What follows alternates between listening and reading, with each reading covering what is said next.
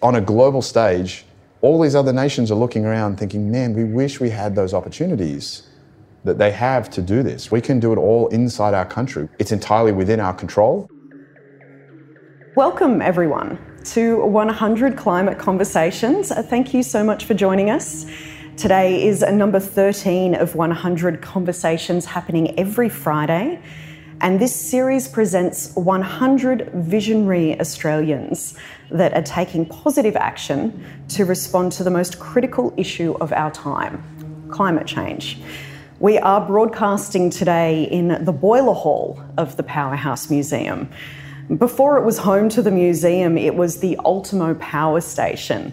It was built in 1899 and it supplied coal powered electricity to Sydney's tram system into the 1960s.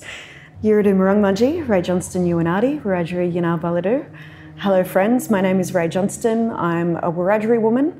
I was born on Darug land and I was raised on Gundungurra country, where I have responsibilities to community and country. And it is an honour to be working here today on the unceded land of the Gadigal.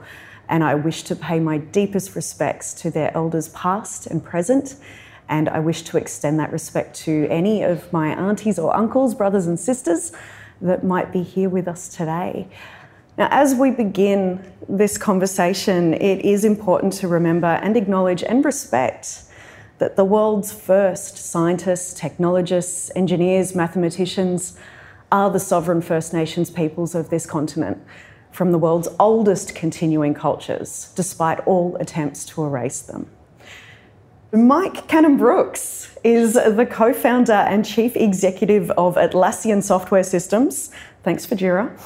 A long standing and outspoken advocate for renewable energy. He's been instrumental in large scale energy works in Australia. Mike is also an angel investor and venture capitalist and a key investor in Sun Cable, the world's largest solar energy infrastructure project with a $20 billion plan to deliver Australian solar power to Singapore.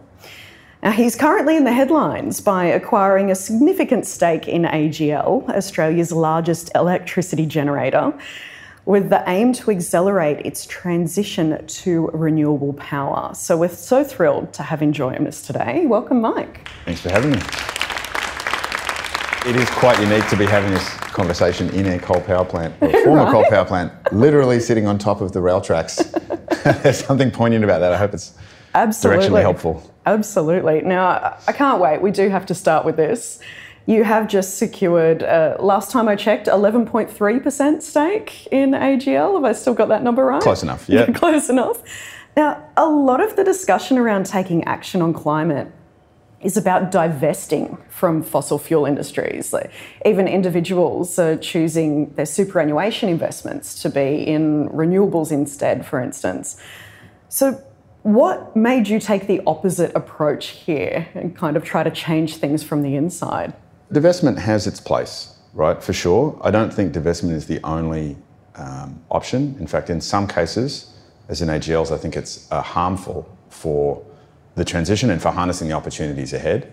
Um, for a lot of other companies, I can understand why divestment makes sense. So it's not exactly a binary one or the other is better or worse. In AGL's case, look, it's pretty simple. We, year, year and a half ago, looked around for the opportunities. We're big believers in the decarbonisation is the largest economic opportunity facing Australia.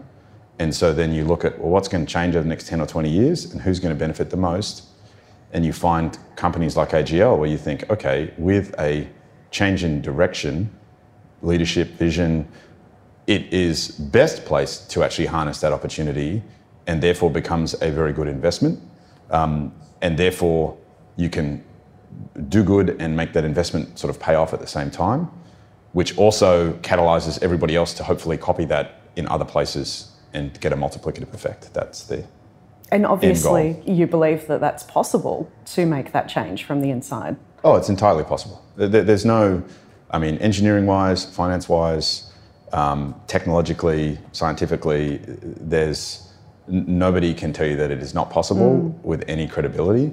It's just a, ca- a question of are we going to take the choice to embark on that action? And are we going to be courageous enough to say that's the direction we're going to go in and then we're going to uh, prove it correct? So it's changing the minds of the people. I think it's changing the, the certainly the direction of the leadership and the vision. There's a little bit of a sensation of like, yeah, this stuff's all possible in the future, right? Mm. Like one day it'll be possible. And I'm like, no, that's today, actually. That's today. And, you know, we're talking about a 10 to 15 year time frame, which is entirely reasonable. A hell of a lot of things happen. And if you look back 10 years, people don't quite imagine 10 years ago, you can go and find all these archives from the 2010 era of conversations mm. people are having about how much solar would be, or is it possible to do this and that, and will batteries arrive, and all these things have happened. And they've probably happened faster than most people predicted. I guess if you zoom back, fundamentally, this is a technology disruption. The, the entire um, process we're embarking on, when we talk about decarbonisation, we are just changes, changing our sources of motion, heat, light, all the things we've gotten used to in the world, from being hydrocarbon fossil fuel based energy sources that drove that motion of car or lights in the ceiling or heat in your house, whatever it is, to being electrically based, electron based sources of motion, heat, light, etc., all the machinery we use at the, the sense. That is a technological change. We have to change a whole lot of pieces of machinery and technology. We have the machinery and technology we need to make that change now. We have it at an affordable price and it continues to get cheaper and it continues to get cheaper more and more rapidly, right? Because it's a technology transition, all of those technologies in the broad renewables and energy and even household appliance spaces are prone to economies of scale rather than supply and demand economies, which is a big difference to the old world of fossil fuel based technologies. So, will solar panels be cheaper 10 years from now? I would bet any amount of money that that is the case. yeah. Can you prove it with a law of science or physics? No. you can prove it with the last 30 or 40 years that roughly every 18 months you have a doubling in production and you have 18%, 19% reduction in cost. Mm. And that has held for 30 years, and I believe it will hold for the next 10 years, 20 years, probably beyond that. So you can either choose to bet on those curves or you can choose to bet against them. I think the company is trying to bet against them, and I'm betting on them, and that's that's the fundamental difference. What's the significance of the upcoming vote with the board to demerge AGL into two separate entities? What are they trying to achieve here? It's a long and complicated answer. Uh, the, the fundamental significance. The fundamental significance is, again, you put, talked about divestment. Do you endeavour to make the transition yourself, or do you make it someone else's problem? We're not going to solve climate change we're not going to change our economy. We're not going to harness opportunities of decarbonisation by making it someone else's problem. Uh, and we spend a long time doing that. And it's a very easy thing to do. The fundamental principle behind the demerger is to separate all the fossil fuel assets into a different company, um, which will be a smaller, weaker entity that will manage itself. I believe that is very damaging for shareholders and it will entrench those assets for a long time. And ultimately, shareholders will lose a significant amount of value. It'll be very bad for the employees in terms of how that transition is managed proactively and sensibly rather than wrenchingly, and probably bad for the taxpayers because at the end of the day, if those things go south in a smaller company that can't afford to handle its liabilities and everything else, it's a very bad outcome. What people don't understand, and this is an ironic place that we're sitting right now, most of these large scale coal plants are very borderline in profitability. They're incredibly unreliable and so this is where you can harness the opportunity to proactively transition them, or you can pretend like they're going to be running for 20 years. There's no economic model outside of the companies I can find that shows these things are running in 20 years. Both reliability wise, they break down more and more frequently because they were invented, they were sort of built before we had computers. They are more and more unreliable, as we see with continual large scale breakdowns. Breakdowns last longer, they're very expensive to fix, they cannot be insured anymore. Um, so that trend is going to continue. And if that trend continues, they then become less and less profitable. So the problem with the coal plant is you can't turn it on and off very easily. As our grid, our source of energy in general, gets smarter and faster, we have many more rapid response uh, technologies to inject energy, to manage energy with batteries or things that turn on and off uh, frequently. And that is very hard for those assets that were designed to run continually. Mm. What that means is if the utilization falls from 80% to 60%, you go from making $100 million a year to losing hundreds of millions of dollars a year very, very quickly. And to do that in a smaller company, there's no ability then to, to recover from that. And so you want to lean into it and manage that rather than pretend it's going to be running in 20 plus years' time. It's not. going to be doing that. Let's go back in time a little. Of the millions of tweets that people make every day, very few of them actually end up doing something that changes the world, even just a little. But you tweeted to Elon Musk in 2017. Can you tell me the story of that tweet? Look, I had a, uh, my third kid at the time, I guess, was very young and I was up, it was late at night. I remember it was like, I don't know, 1 a.m. in the morning or something, um, you know, taking care of, of Tiger. And I think it was Lyndon Rives, so the head of, who was the founder of Solar City, uh, and, and when Tesla bought Solar City in terms of the batteries and, and things, it became one Tesla Energy effectively. Mm. Um, South Australia had just had a, a series of uh, blackouts. Um, they were being blamed on renewables because politically South Australia has lent very heavily into renewables, um, which has been a very good thing. Again, it has the cheapest price of energy in the NEM because it has the most renewables right now today. So it's paid off for them in South Australia very well they were being blamed on the renewables, which turned out to be not true. Uh, it, it, was largely due to interconnectors failing in the, in the grid between Victoria and South Australia. But fundamentally, Lyndon was there launching the Powerwall, so the household battery mm. for your home. And someone asked him, could batteries solve the South Australian blackout problem? And he said, sure, of course they could. Like, I honestly can't remember, it was just a moment of frustration or whatever else. Anyway, I just tweeted to Elon, like, was he serious? Did he think that this was the case? Like, his, one of his lieutenants is saying that this is possible to save South Australia's problems and prevent the blackouts. And he didn't really think anything of it. I think I went to bed and then came back and said he would. And we went back and forth negotiating, and then sort of all hell broke loose. Suddenly, Malcolm Turnbull was on the phone, and it was like it went a bit nuts for a couple of weeks there. But you know, credit to him. He hit the bid on the pricing really aggressively. He you know said he'd do it in 100 days or it'd be free, and delivered on that. And sure enough, that the, the South Australian Battery, which is now called the Hornsdale Power Reserve, was a lighthouse project for the Australian energy landscape because it was the first large scale battery. When it was built, it was three times larger than any battery that humankind had built. So, very, very large scale piece of equipment. And he took a big risk on that. And the most important part is economically, it turned out to be a very profitable project. So, all the people that panned it, it effectively removed a whole lot of um, profits from uh, the gas generators uh, most of its profits are made in frequency control. So, again, one of the things people think is batteries only about storage. Generally, when the frequency starts diving, then we fire up gas generators. They have about a five minute period to turn on, and then they inject power and, and fix the frequency. And you can get paid for the services of fixing frequency. The battery responds in like milliseconds. So instead of sort of going like this, the frequency is basically the movements now are so small in South Australian that you don't notice it.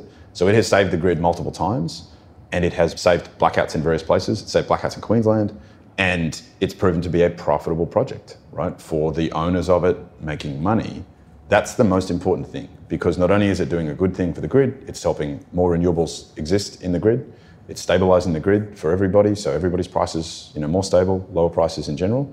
When one was done, suddenly everyone's like, oh, it's possible, and then you have all the capital in the world flooding in to make more and more and more batteries, and now we have gigawatt batteries. And you know, in SunCable, we're looking at 20 odd gigawatt hours of storage, mm. 150 times the size of what Hornsdale started as, and that'll be you know 10 years later. But still, that shows the pace of that technological change and price coming down and everything else. When that tweet went out, you went to bed, you woke up in the morning, you were suddenly hounded by press to be put forward as one of Australia's foremost experts on climate change and to be able to speak on this topic. What did you do to make sure that you were getting the information right and putting the right messages out there? I certainly worked really hard for. There was a crazy odd week or two there. Um, I, I, don't think. I mean, foremost experts. Is, that's that's not true. Um, I knew the surface level detail at the time. Yeah. Right. Uh, yeah. Uh, I would I would be very honest. I'd seen you know Inconvenient Truth a decade ago and kind of knew the concept, but had no amount of detail at the time. As a result of that, I like had to dive really really deep, really fast, and uh, developed a really good network of advisors and other people around me, and just got more and more motivated to understanding what it was, you know, how the fundamental building blocks of what it would take to change this. So, mm. electrifying everything, switching our source of generation to renewable sources, agriculture, all the bits and pieces that have come after that have been sort of a fundamental frustration of mine that we have most of these technologies. I think that was the thing the battery proved to me. Yeah. We didn't invent any technology for that. It was built, deployed, and profitable within 18 months with existing technologies. It required a whole lot of popular movement, It required political will.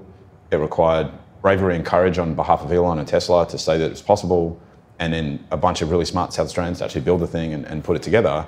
But it was done and it worked, and we didn't invent anything.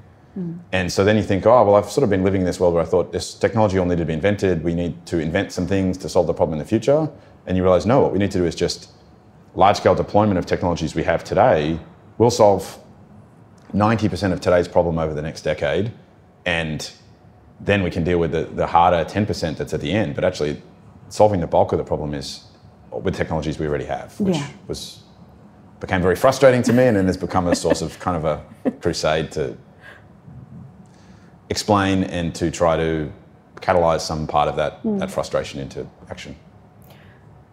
Solving Australia's energy crisis is not your day job, though. No.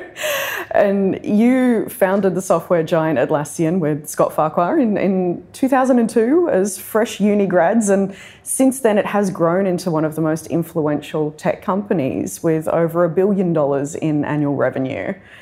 As CEO, you know, problem solving would figure into your everyday work, I'd, I'd hazard a guess there. Is there a relationship between what you do at Atlassian and how you approach climate change? You know, can that entrepreneurial mindset contribute to solving the climate crisis? I think that's a huge relationship. I think, look, look, my day job's, uh, my degrees, half computer science technology and half economics and finance. Um, there's a fair amount of technology disruption and change in our world. Again, when we started with Atlassian, the internet was sort of just starting off. We made the choice not to distribute software on CDs and to put it up for people to download on the web, which was this revolutionary thing, right? And then we've sort of moved through the mobile era and moved, uh, you know, through the SaaS era. Everything's in the cloud now. So all of these changes, these are large-scale technology changes that we've had to adapt to by building new technology, migrating technologies, migrating customers, managing the movement, financing the whole thing, and working out how we're going to, you know, continue to make enough money to build tomorrow, which is what we always sort of talk about. So solving this problem is going to take technology, it's going to take finance, uh, it's going to take a good dash of kind of courage and proactivity. Like we can go do this. Let's let's attempt to do something that hasn't been done before, and then others will, will follow. Finance, economics, technology, science is all actually what I do as a day job. Yeah. So it's not that far away. It's just um, with the climate change stuff, we tend to be playing with physical objects and electrons, which is uh, a little different, but the, the forces of technology change are no different. And I think that's why so many people in the technology industry are very frustrated by this problem because we are very used to the pace of change. We're very used to the pace of scale of technology curves. So I do think there's a lot of parallels between what I do. And of course, you take your concerns about climate into your own business. You do plan to make Atlassian carbon neutral by 2040. Why not sooner? A few reasons. So we've, well, I mean, we were run entirely on renewable energy and we achieved that five years early. I think we reduced our emissions like 87% in the last couple of years. Um, so we're making huge strides towards that. We've taken the position that we are going to have, firstly, a science based target. So the SBTI is Science Based Targets Initiative, is uh, the strictest initiative. So it took us a year and a half to write a plan that they would accept. Wow. Not that they were being objectionable, like the plan has to be thorough enough for them to come back and say, right, they're actually science based. It's very easy to commit to net zero and then say, oh yeah, we're going to do that. You know, um, do some very surface level maths. The plan has to say what are you going to do in what periods of time, how are they going to do it, how have you measured these emissions, like how are you thinking about employees and commuting and everything else. Our plan also includes all scope three emissions, so all the emissions from our customers using our products, our suppliers, transportation, um, commuting to the office, everything. And fundamentally, our longest pole is our suppliers. So we'll be a long way towards our net zero goal because of all our internal consumption that we can control. Um, we're also trying very hard not to just credit our way out of it. Yeah. You know, you can get to net zero by just shelling out money and buying credits and kind of claim the accounting. Credits have a variety of spectrum of high quality to pretty sketchy. it's again, it's a way of avoiding solving a problem often, right? They're very necessary for again that last five to ten percent of the problem. And fundamentally, our biggest challenge uh, is um, our cloud provider, which is Amazon AWS. So they have a date of 2040 at the moment for their services to be entirely net zero. So all their data centers, all their sources of energy and creation at Amazon. It's very hard for us to get rid of that without just crediting our way out of it. So instead, we are choosing engagement. So what was Andy Jassy and now um, the new CEO, every meeting I have with AWS, with a very large customer there, starts with how are you going on your plan to get to 2040 and you're going to pull it forward, right? Yeah. So I really hope they bring it forward and that'll, that'll be the fundamental bring thing that brings our, our date forward. There is that old saying that there's no such thing as an ethical billionaire, but it does seem like you are doing your best.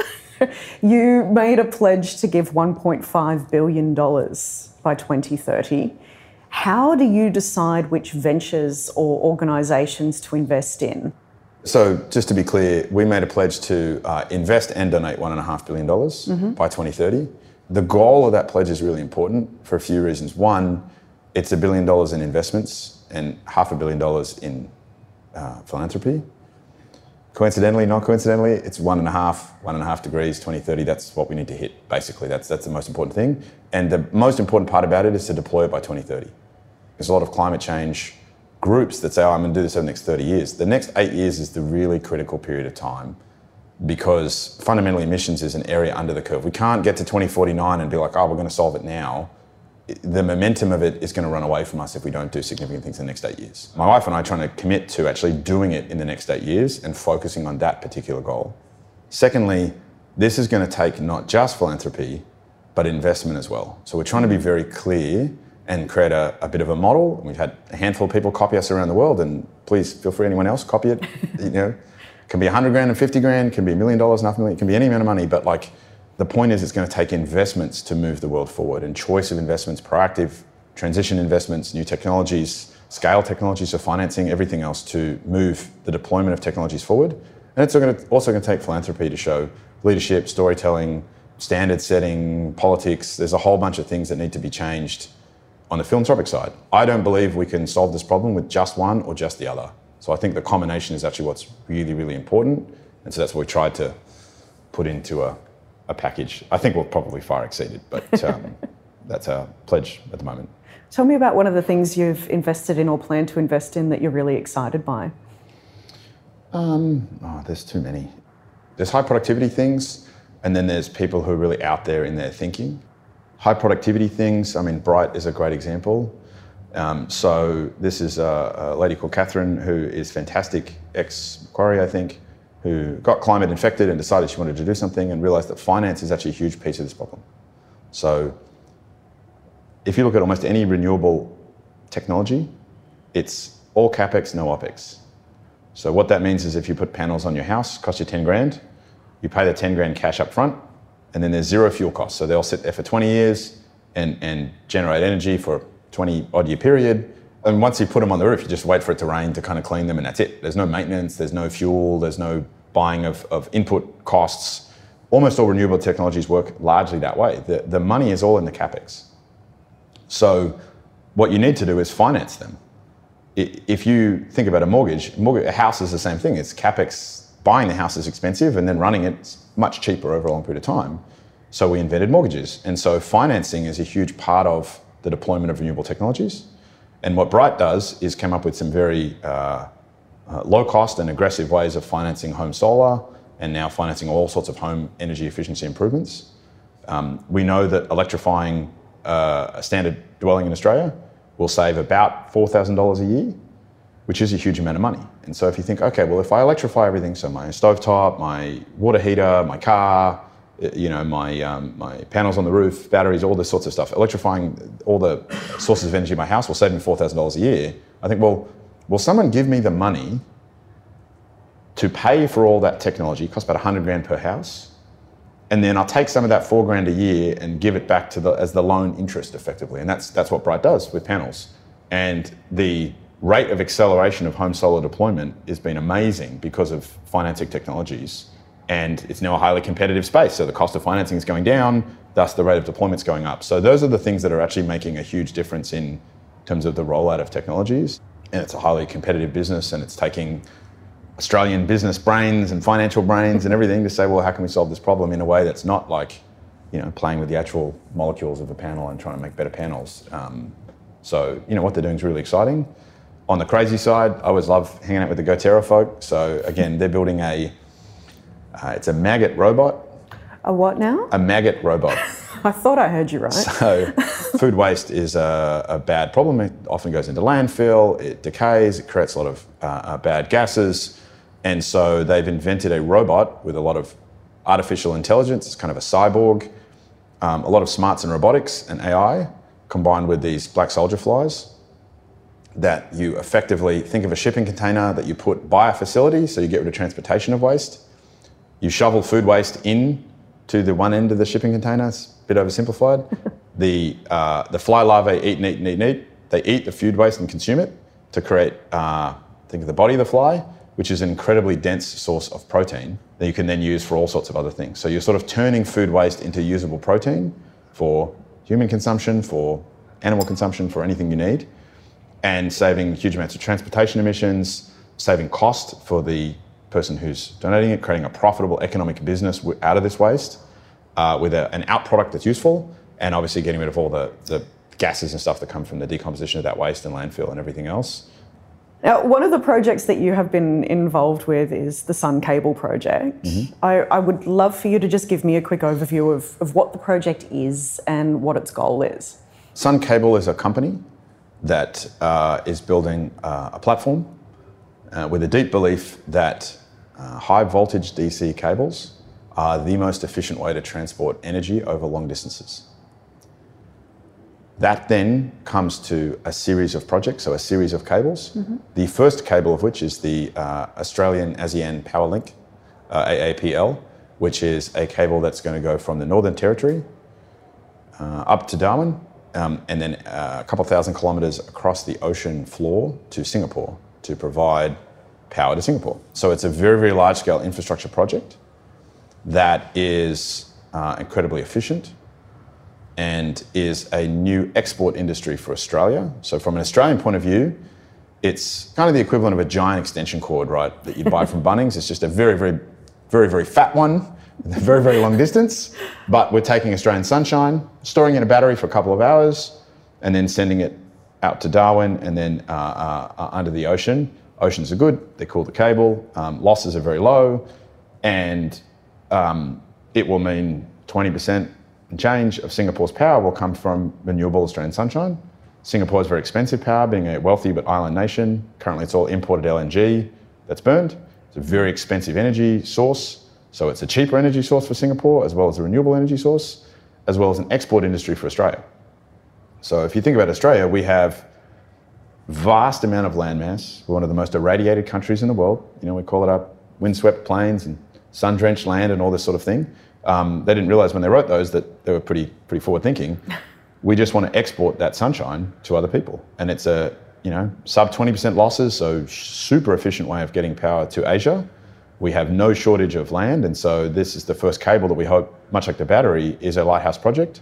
Sun Cable is itself planning to build a whole series of other cables, um, and creating a whole new industry and export uh, uh, potential for Australia, which would dwarf you know our, our, current fossil fuel exports if we're exporting energy in in the right ways. Again, we have a lot of land, we have a lot of sun, a lot of wind, and we have three billion consumers to the north that don't have that luxury of space and everything else that we have. So you know, you can see a world where there'd be tens or hundreds of cables going north from Australia to um, Indonesia, 270 million people, yeah, wow. um, obviously to Singapore and up into Southeast Asia, and then and then onwards to other countries. Hopefully down to New Zealand, so we can harness some of their resources and balance. Um, I, have long believed in the the, the long term worldview. This is more in the tens of years. If you think about the world, it's always sunny on half the world. So if you could build a cable that was 50% of the world length, economically, then you would need no batteries at all because it would always be sunny on the other side of the planet and you would always be able to send that.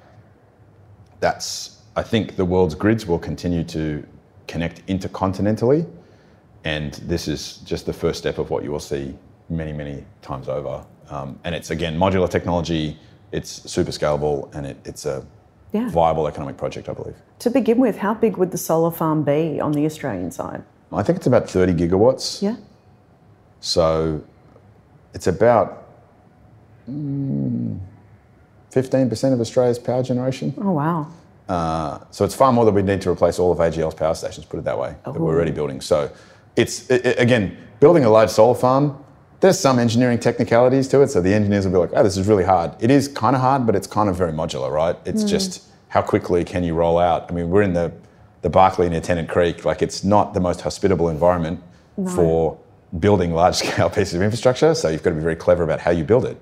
But fundamentally, today it would be the world's largest solar farm. I suspect by 2028, it's, it's probably not, right? Um, if you look at what's happening in the Middle East, in parts of India, um, in, in North Africa, there's plenty of very, very large solar farms going on. Um, there are other people doing similar projects. There's a project from Morocco that's uh, very similar in concept uh, uh, in terms of balance. It's a solar farm in Morocco that's going up to England via cable, so out through the Atlantic and up.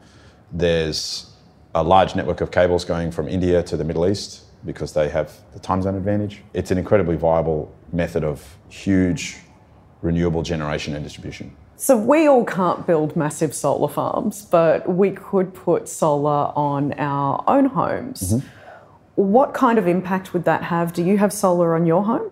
I have a bit of a wacky system at home. I live on a farm, so we actually don't have it on the roof. We have it out in the field. Yeah, nice. Um, and a whole series of batteries, and we trade power on a regular daily basis. Yeah. Um, I would not recommend this to anybody else unless you're a true energy nerd.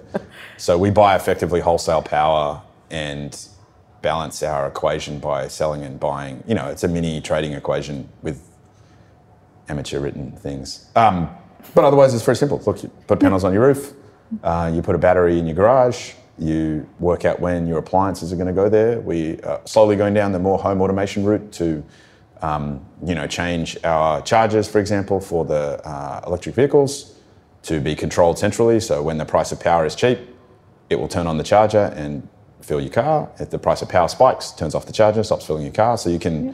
you know, do a lot of demand management in your home as the home gets smarter, which I think every year over the next 10 years is going to get better and better.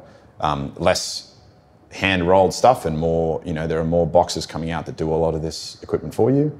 Um, again, you put on, uh, what will end up happening is you'll plug in your car at night when you get home and you'll say, I need it to be full by 7 a.m. in the morning. And the system will work out based on the price of power, based on how much is in your house battery, how much you're going to need for your air conditioning overnight or whatever, when it should pull from the grid, what's the most economic opportunity for you, what's the cheapest way mm. to fill your car.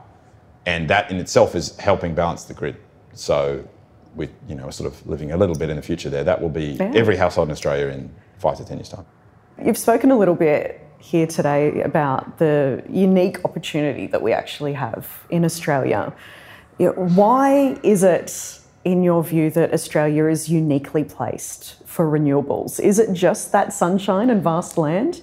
Is there something more to it? Look, there's a lot of ingredients that Australia has in our favour. Um, there are some ingredients we have that going against us as well. Going against us is probably easiest to start. Climate change will affect Australia, as we're already seeing. Yeah. Fires, floods, more frequent. You know, the number of times in the recent floods we said this is a one in a hundred years, and you're like, well, the last one was like two years ago, and the one before that was like three years before that. Like, you, you know, they're going to get more frequent. Yeah. Storms, floods, fires, all the sort of scary Al Gore stuff is going to happen. Where Australia is in the in the um, global weather systems, and the uh, ecology we have, our position in the globe, part of what makes us have an opportunity from renewables is exactly what also makes us vulnerable to climate change more than a lot of other nations. Mm. I think that's not often known. Um, and there's the sort of emotional examples, the, the barrier reef disappearing and tourism and all that, that's totally true. There's the actual physical cost examples for us of the floods bills and the fire bills and all the things that we're going to have to pay and the insurance prices that therefore go up and all of this sort of stuff. So we are, as a nation, quite uniquely vulnerable because of our connection to the land to climate change.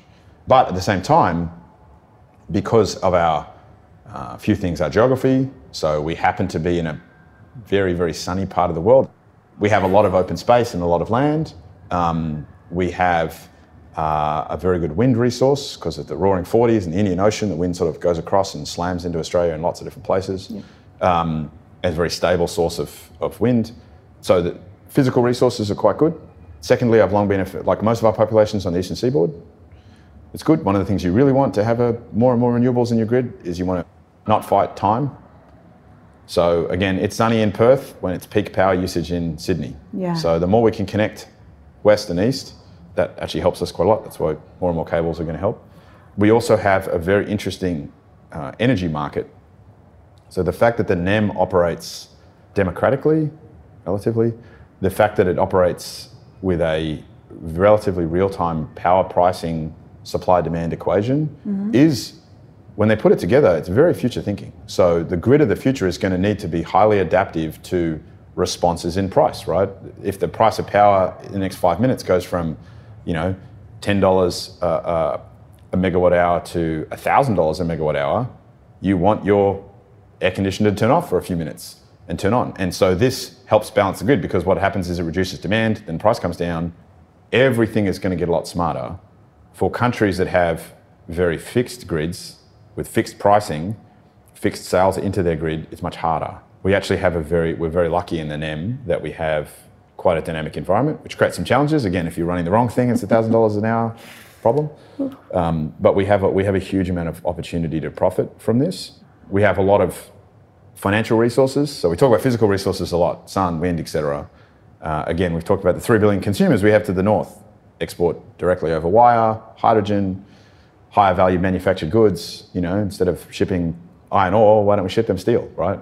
Major cost of steel is energy. Well, if we have very cheap energy, we can ship steel, and that is a higher value manufactured good. We're effectively exporting energy. Can even make green steel. Green, well, green steel is, is exporting energy from Australia. I would argue Yeah. that's exactly what it is doing. We also have a huge amount of financial resources. So, in the fifth largest capital market in the world, superannuation savings, etc. As we talked about, the decarbonisation transition is going to take a financing equation in a huge way. Having a huge capital market locally helps us a huge amount. Um, and then lastly, we have talent, right? We have not just the financial talent, folk up and down Macquarie Street. We have engineering talent, we have technological talent, we have a huge technology industry now. All the parts uh, of the talent that we need, uh, manufacturing, large scale industrial, uh, very big sort of tradie culture, that is all the talent that is necessary to make this transition. And we have it in the country, you know what I mean? And we can put all the pieces together to actually handle that. So not only do we have the opportunity, we have the ability to execute on the opportunity and be a huge exporter, right? And be a, be a you know, as they call it, a renewable energy superpower. Yeah. Uh, and I honestly think that's exactly where we should end up. Talk to me a bit about decarbonising the Australian economy. What does that mean? So fundamentally, it means, uh, simply put, removing fossil fuels. You can dance around any which way you want, getting rid of fossil fuels. Um, those are hydrocarbon based sources of energy, light, motion, movement, uh, heat. We are trying to electrify all of those things. Fundamental big building blocks of how do you decarbonize the economy? You need to electrify everything. So your car, your house, uh, manufacturing, industry. So once you electrify everything, then you just got to change your sources of electricity to be renewable, and that can happen in parallel, right? As our grid is about, as we speak today, it's about 32% renewable over the last 12 months. Um, that's up significantly already. So you know our grid is going to continue to go up 40, 50, 60%. My electric vehicle, if I charge it off the grid, not off my rooftop, but off the grid, then you know, it's today 30% of that is renewable. Next year it'll be 40%. The next year it'll be 50%. So my car is getting greener just by the grid improving. So if we electrify everything and we improve the grid, those are the two fundamentally big blocks. Uh, that gets rid of about 80% plus of the problem. And then you get down to some agriculture and land use type things, which are also important. And you've basically solved the problem for Australia at, at that point.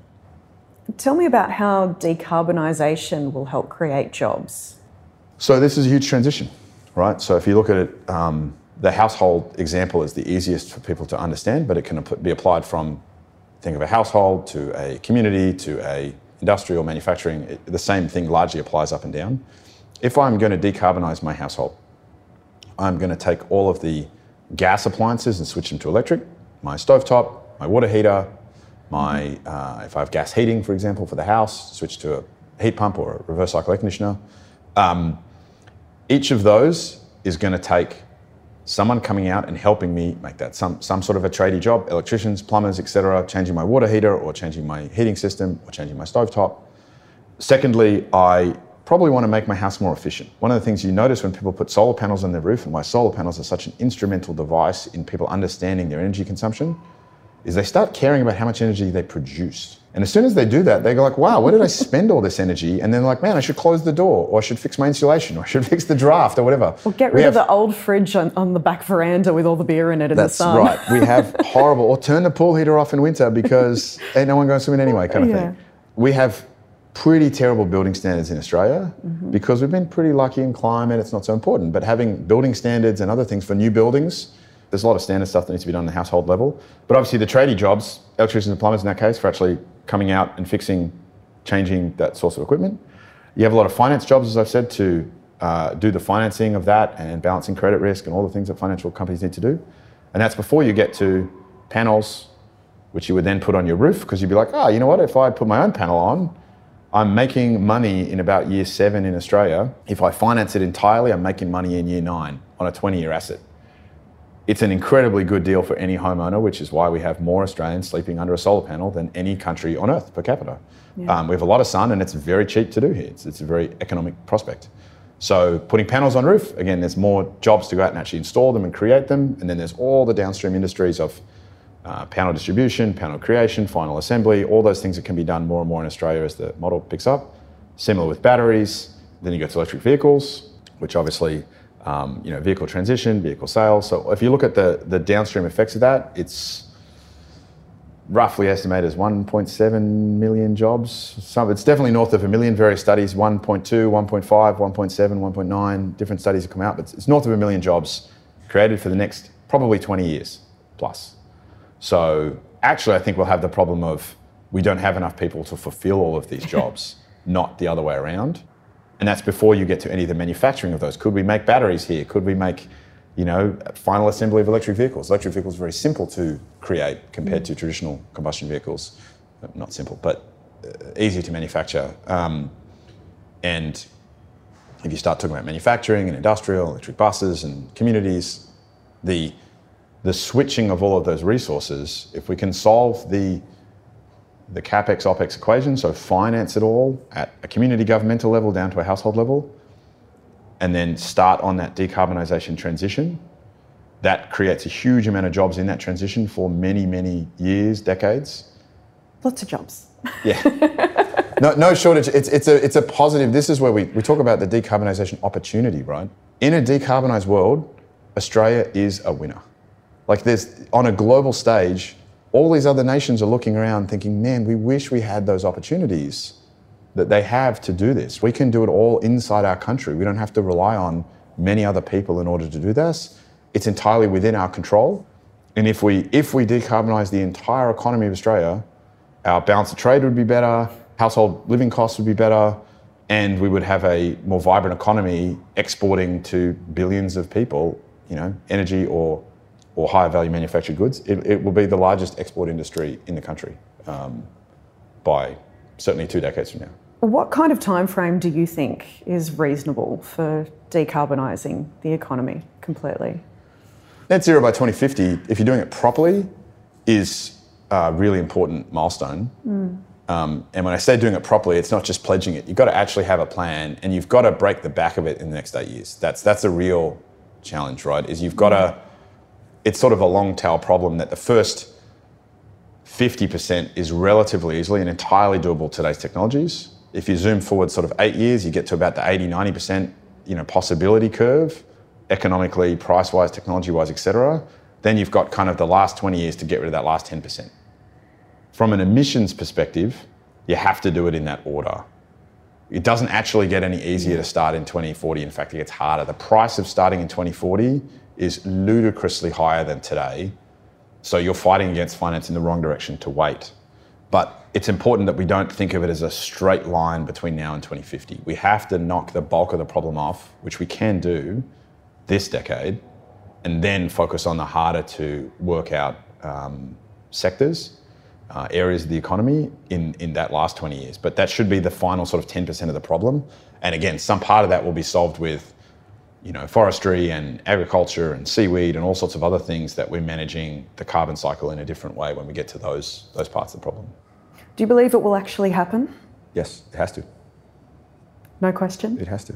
No, it, ha- it has to. It's just a question of um, how quickly we choose to do it at cheap cost today, or do we do it at expensive cost tomorrow or next decade, whatever. It will get more and more expensive for us to do as a nation and secondly, we will lose our opportunity.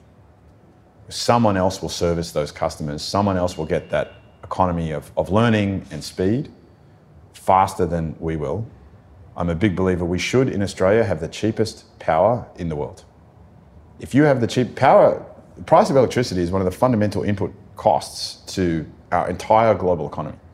Whether you're talking about green steel like earlier, whether you're talking about how much it costs me to run my house, therefore I can buy other goods or I can consume other things or whatever, or, or the cost of you know my lifestyle, running my car, um, data centers move to where cheap power is. Like there's a lot of things. If you have cheap power, industry, manufacturing, etc., moves towards you, not away from you. We should have the cheapest power in the world. If we don't get there before everybody else, those industries, those jobs, those economic opportunities will go to the places that have that cheap power, and we will be really hard for us to get it back. So this is where we have this opportunity in Australia, if we lean into it in the next decade, to not only decarbonize and do good things from a planetary emissions and you know, climate sense, but also from an economic sense, that is the opportunity that we're seizing ahead of other nations that will then keep us ahead for hopefully decades afterwards. Mike Cannon-Brookes, it's been fantastic to be speaking with you today. Thank you so much for your time. Oh, thank you. To follow this program online, you can subscribe wherever you get your podcasts, visit the 100 Climate Conversations exhibition, or join us for a live recording. You can go to 100climateconversations.com to find out more.